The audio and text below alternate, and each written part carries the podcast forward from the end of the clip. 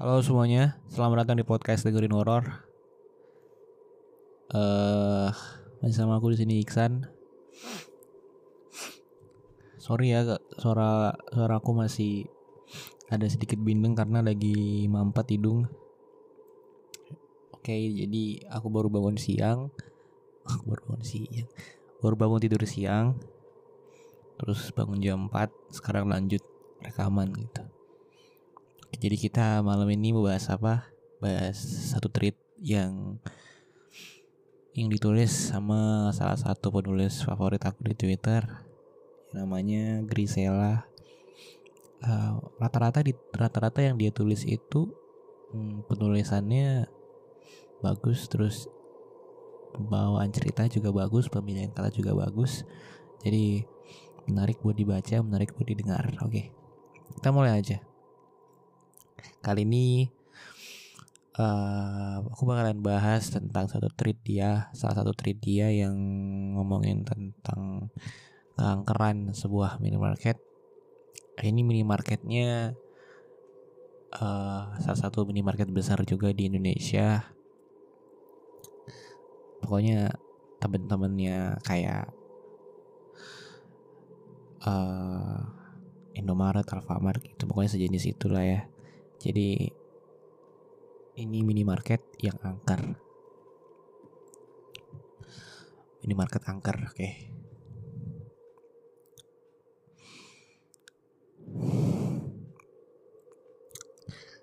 Jadi ini ceritanya dari uh, sudut pandang Farhan. Jadi gini Assalamualaikum nama gua Farhan dan hari ini gue ingin bercerita tentang pengalaman gue bekerja di sebuah minimarket angker. Saat itu, gue memang sedang mencari pekerjaan setelah menganggur habis kuliah. Ya, kurang lebih selama satu tahun. Terus gue memutuskan untuk lepas dari masa pengangguran karena kasihan dengan orang tua saya. Sudah kerja keras tapi anaknya nggak jadi apa-apa. Sebenarnya, Cita-cita saya bukan menjadi karyawan di sebuah minimarket. Namun saat itu kebetulan saja saya mendapat tawaran dari seseorang. Saat itu dia bertanya, Pak, mau nggak coba kerja di Indomaret punya saya? Maksudnya minimarket ya. Mau nggak kerja di minimarket punya saya? Terus saya ngangguk aja. Ngangguk. Berhubung gue habis ditolak dari tom dari tempat pekerjaan lain. Dan alhamdulillah gue diterima. Walaupun begitu gue diberi pesan sama pemilik minimarket tadi. Katanya jangan pernah shift malam sendirian dan jangan aneh-aneh di sini. Dan tentu saja gue siap untuk melaksanakannya. Siap dong kan cuma disuruh jangan pernah shift malam terus jangan aneh-aneh di sini Terus awal-awal bekerja, gak ada satupun kejadian yang janggal, bahkan sesuatu yang membuat gue takut. Walaupun begitu, hampir setiap harinya gue selalu diingatkan untuk tidak shift malam, sendirian, dan berbuat aneh. Sampai perlahan-lahan, satu persatu, kejadian aneh mulai bermunculan. Ya, kejadian aneh. Kejadian ini aku sebut dengan pelanggan gaib. Saat itu jadi gini ceritanya. Saat itu gue terpaksa shift malam sendirian. Karena temen gue yang hari itu dijadwalkan untuk shift malam tiba-tiba mengambil cuti. Entah untuk apa. Sementara gue ingat bahwa salah satu peraturan di sini tidak boleh shift malam sendirian. Namun gue menganggap remeh hal tersebut. Alih-alih segera menutup toko, gue memutuskan untuk tetap siap malam. Ya bener lah, ngapain tutup toko gitu kan, ntar, ntar bos lu marah gitu. Lanjut aja. Kemudian waktu berlalu, gak terasa jam sudah menunjukkan pukul 2 pagi. Jalanan sudah semakin sepi, pelanggan pun sudah tidak lagi berdatangan. Oh ini konsep. Konsep ini marketnya 24 jam.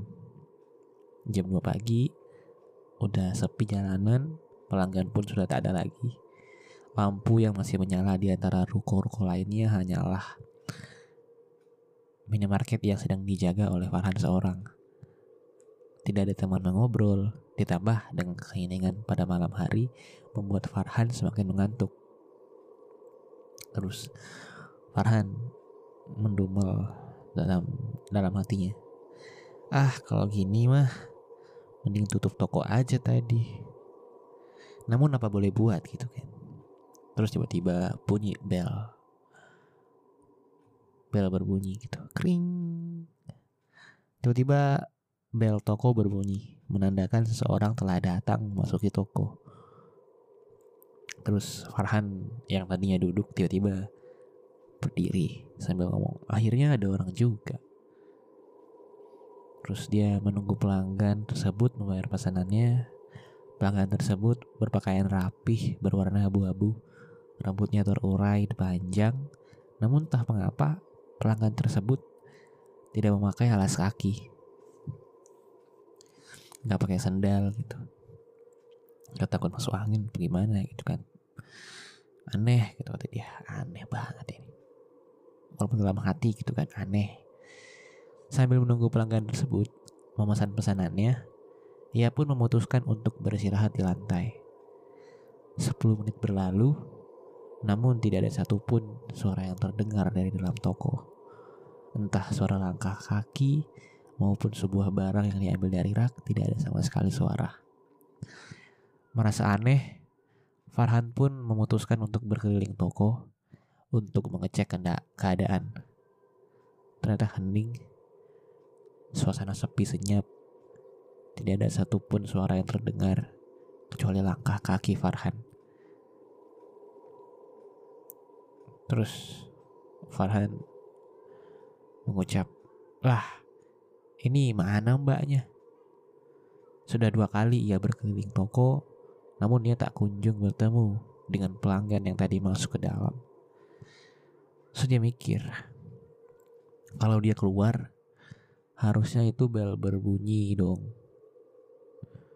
Pikirnya. Oh, berarti ada sistem khusus nih di minimarket sini. Kalau misalnya ada orang masuk ada bel gitu kan bunyi bel kring gitu. Dan sebaliknya gitu kalau ada yang keluar bunyi juga kring gitu. Terus Farhan mikir kalau misalnya pembeli tadi keluar pasti ada bunyi gitu kan. Ini kok nggak ada kayak lah ke mana? gitu Tapi sambil menggaruk-garuk kepalanya kan. Lah ke mana? Terus tiba-tiba ada suara gitu kan. Kenapa mas? Astagfirullah. Eh mbak kaget saya ucap Farhan terkejut. Tiba-tiba saja pelanggan yang tadi memasuki toko sudah berdiri di belakangnya. Padahal Farhan sangat yakin ia tidak mendengar suara langkah kaki yang mendekat ke arahnya mungkin karena ini kali karena apa ya karena nggak pakai sendal gitu jadi nggak nggak kedengeran suara kakinya gitu. Mungkin gitu kan. Positive thinking aja gitu. Tapi gak bisa jadi kan kalau hantu kan nggak menap nggak napak gitu. Walaupun ada dengar suara pastilah manusia kayak denger lah suara kayak kaki yang nempel-nempel di lantai gitu. Walaupun gak pakai sendal pasti denger. Lah terus si Farhan bener-bener yakin tuh nggak ada suara sama sekali. Terus tiba-tiba ada suara di belakang gitu kan aneh gitu. Terus Farhan lanjut nanya mbak mau beli apa? Namun alih-alih menjawab ia hanya memberi sebuah senyuman sambil menatap Farhan dengan waktu yang cukup lama tidak dijawab Farhan tentu merasa canggung dan bingung harus berbuat apa salting nih salting sama hantu dia Ya udah mbak, saya tunggu di kasir saja ya. Ucap Farhan yang lalu bergegas kembali ke kasir. Dan yang benar saja, sesampainya Farhan di, di kasir, pelanggan yang tadi berdiri belakangnya kembali hilang entah ke mana. Astagfirullah. Farhan bersifar sambil mengelus dada. Teringat kata-kata yang selalu dikatakan bosnya setiap hari. yaitu jangan shift malam sendirian. Namun tidak ingin berpikiran negatif, Farhan memutuskan untuk kembali menunggu pelanggan terakhirnya sebelum akhirnya menutup toko dan kembali pulang. Sudah mas, pelanggan itu berdiri di depan kasir sambil memberi pesanannya yang berupa air minum. Terus aku nanya, itu aja mbak? Lagi-lagi pelanggan itu tidak menjawab dan hanya tersenyum menatapinya. Tidak ingin berlama-lama, Farhan pun berlangsung saja nge-scan barcode pesanan pelanggan tersebut. Terus Farhan ngomong sambil memberi air minum tersebut kepadanya. Ini mbak, 8000 ya. Ia pun langsung saja memberi uangnya dan langsung pergi keluar.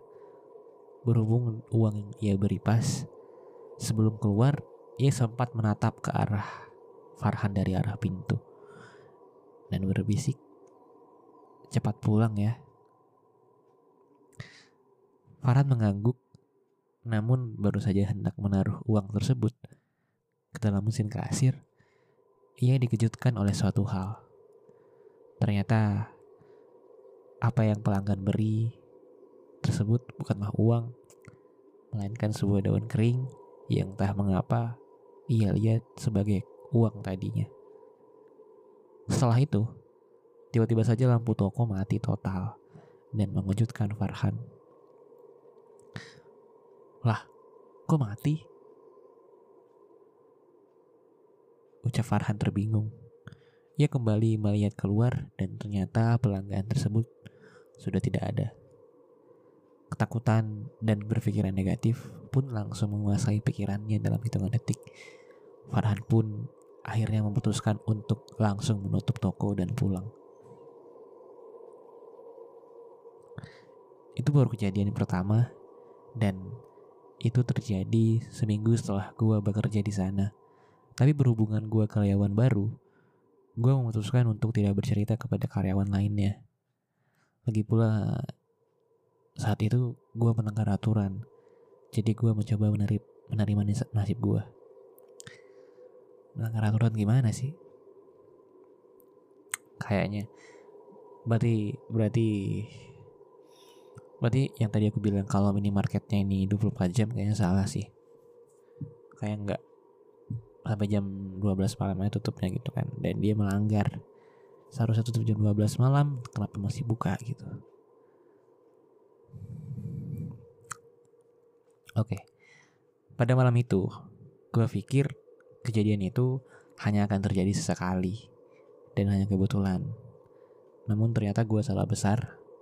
Justru hari berikutnya teror yang gue alami semakin memburuk. Dan nanti bukan hanya pengalaman gue yang akan diceritakan. Nanti juga ada beberapa cerita dari teman-teman gue yang juga terkena teror dari penunggu minimarket tersebut.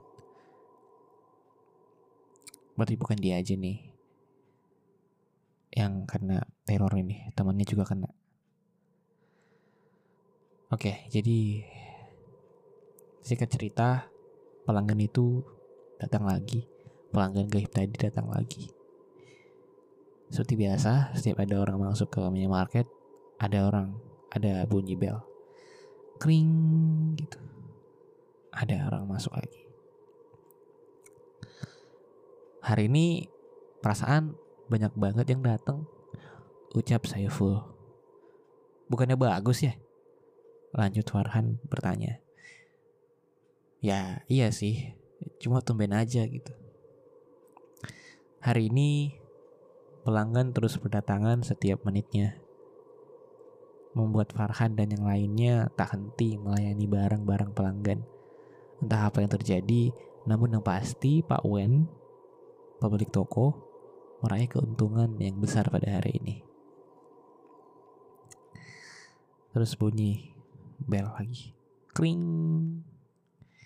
Kring gitu. Selamat da Farhan belum sempat mengucapkan selamat datang secara lengkap. Tiba-tiba dia terhenti.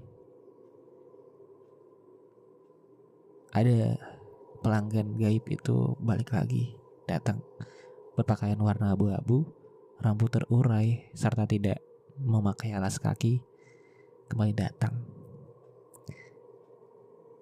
Itu bukan yang kemarin ya. Pikirnya saat ia seorang pelanggan memasuki minimarket tersebut. Han. Han, Han, kenapa Han? Saiful menyenggol Farhan. Ngapain sih? Sini, cepetan bantuin gue. Terus tersadar dari lamunannya, Farhan pun langsung bergegas mengemas barang-barang pelanggan ke dalam kantung plastik. Liatin apa sih Han? Tanya Saiful penasaran. Gak, gak. Ngeliat orang masuk doang kok.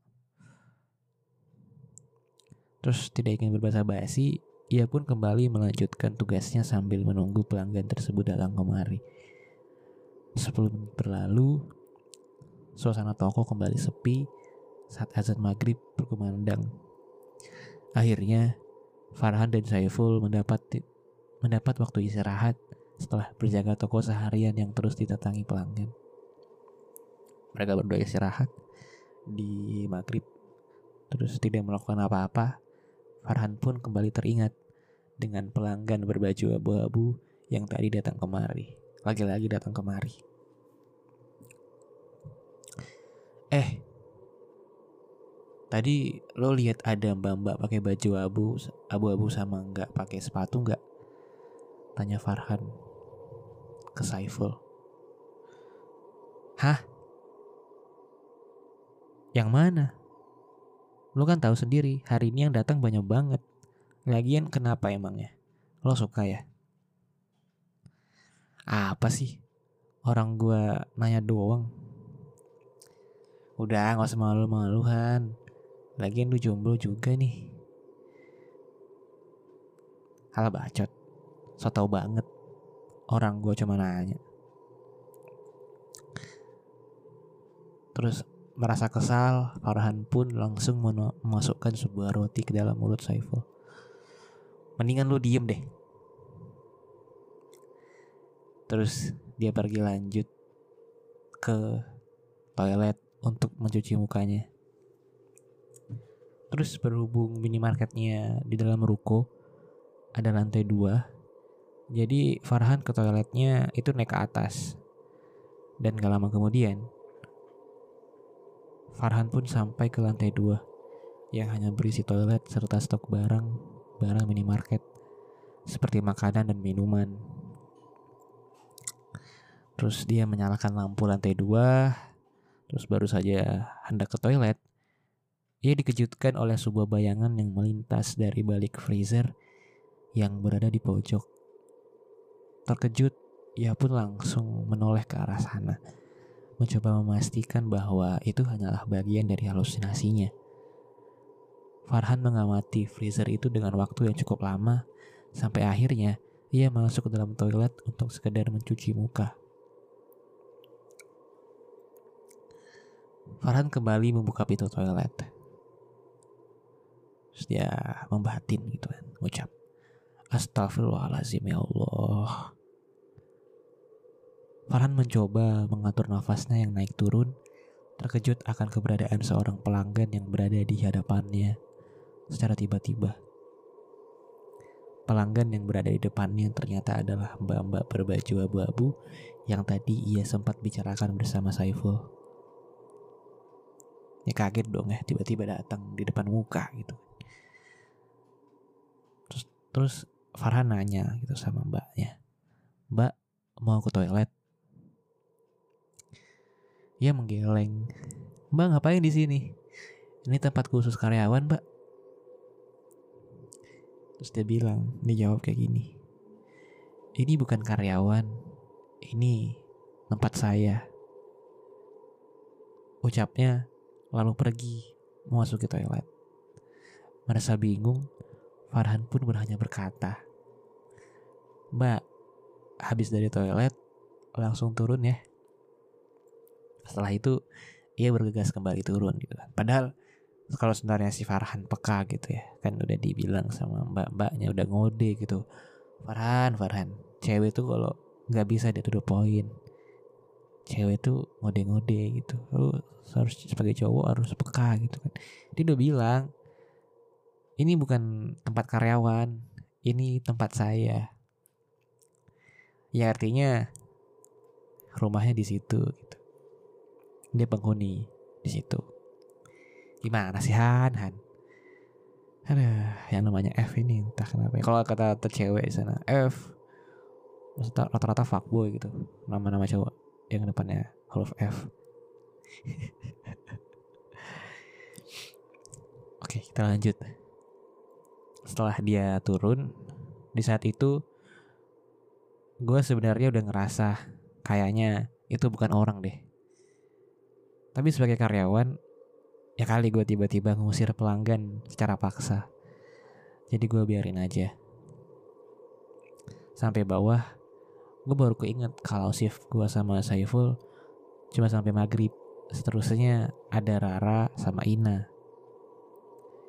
Merasa tugas gue sudah selesai langsunglah gue mengemas barang sambil menunggu Rara dan Ina datang shift malam udah mulai datang ya Rara dan Ina dan habis Ina sama Rara datang gue sempat bilang sama mereka berdua uh, ada pelanggan di atas lagi di toilet. Nanti pakai aja ya kalau kelamaan. Ucap gue sebelum pergi. Dan besoknya, ada tiba-tiba seseorang yang menepuk menepuk bahu Farhan dengan keras. Nepuk sambil ngomong, Farhan. Astagfirullah. Oh Ina, kenapa? Lu bohongin gue ya? Bohongin apaan? Kemarin pas gue buka pintu toilet, gak ada tuh orang. Mendengar itu, Farhan pun langsung terkejut dan berkata,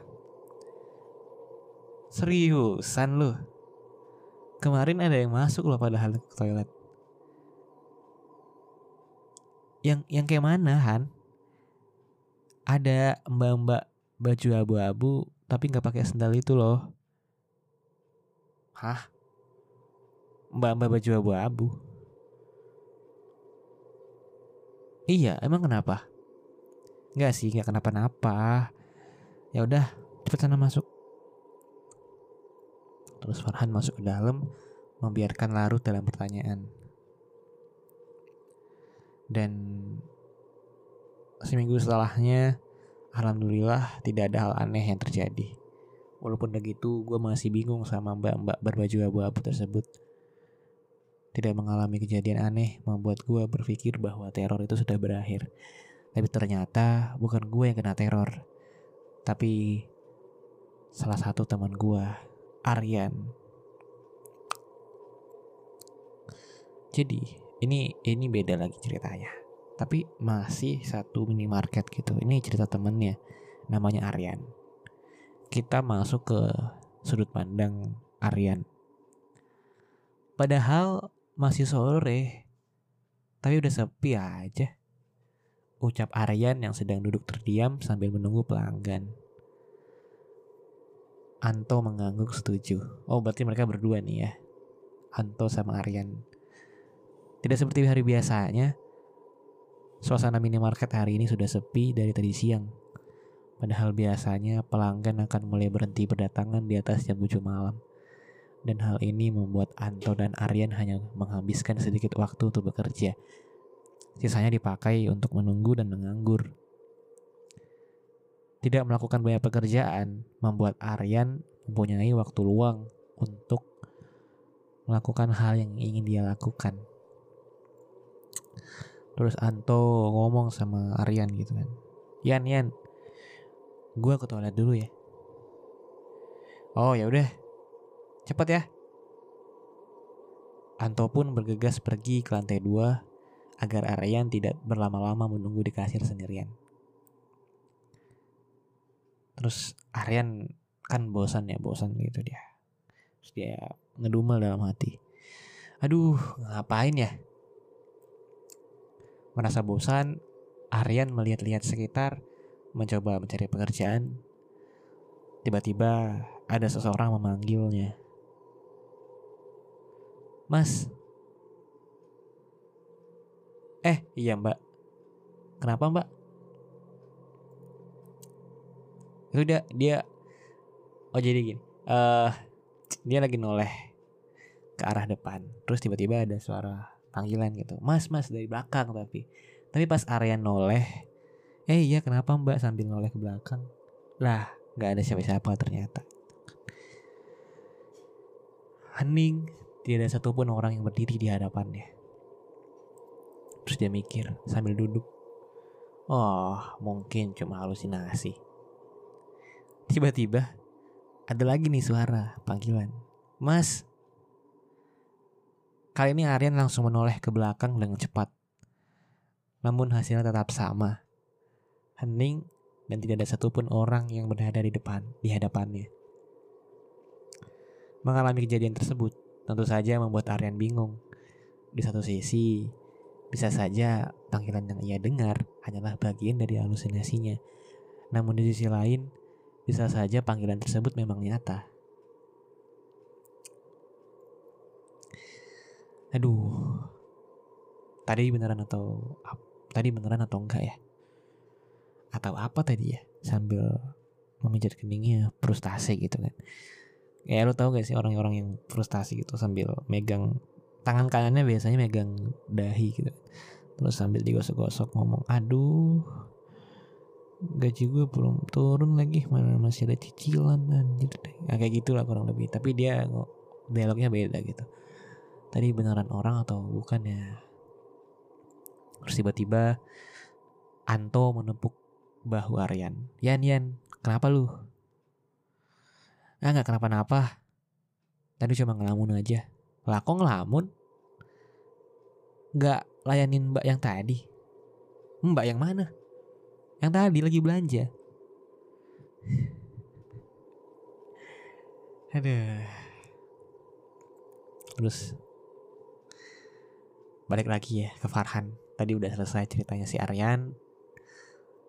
Ternyata mereka di apa ya kurang lebih diteror gitu sama orang yang sama gitu. kita balik lagi ke Farhan waktu berlalu kejadian-kejadian aneh terus meneror para karyawan minimarket ini. Tidak hanya karyawan tidak sering pula ada pelanggan yang kerap diganggu oleh penunggu minimarket ini.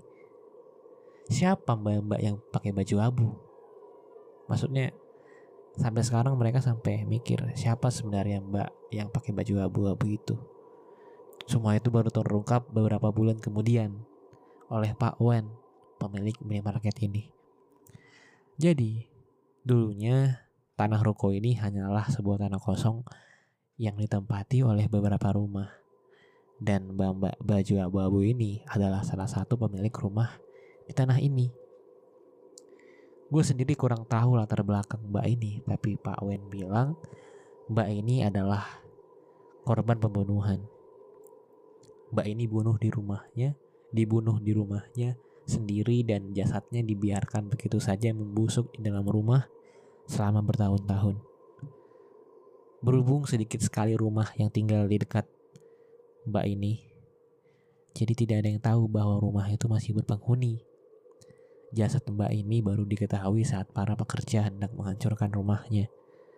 Lalu, mengapa Mbak ini mengantui minimarket Pak Wen? Karena minimarket ini dulunya adalah tempat rumahnya Mbak ini sebelum akhirnya dihancurkan untuk dibangun menjadi ruko. Mungkin karena itulah dia suka menetap di minimarket ini. Karena menurut dia, ini adalah tempatnya.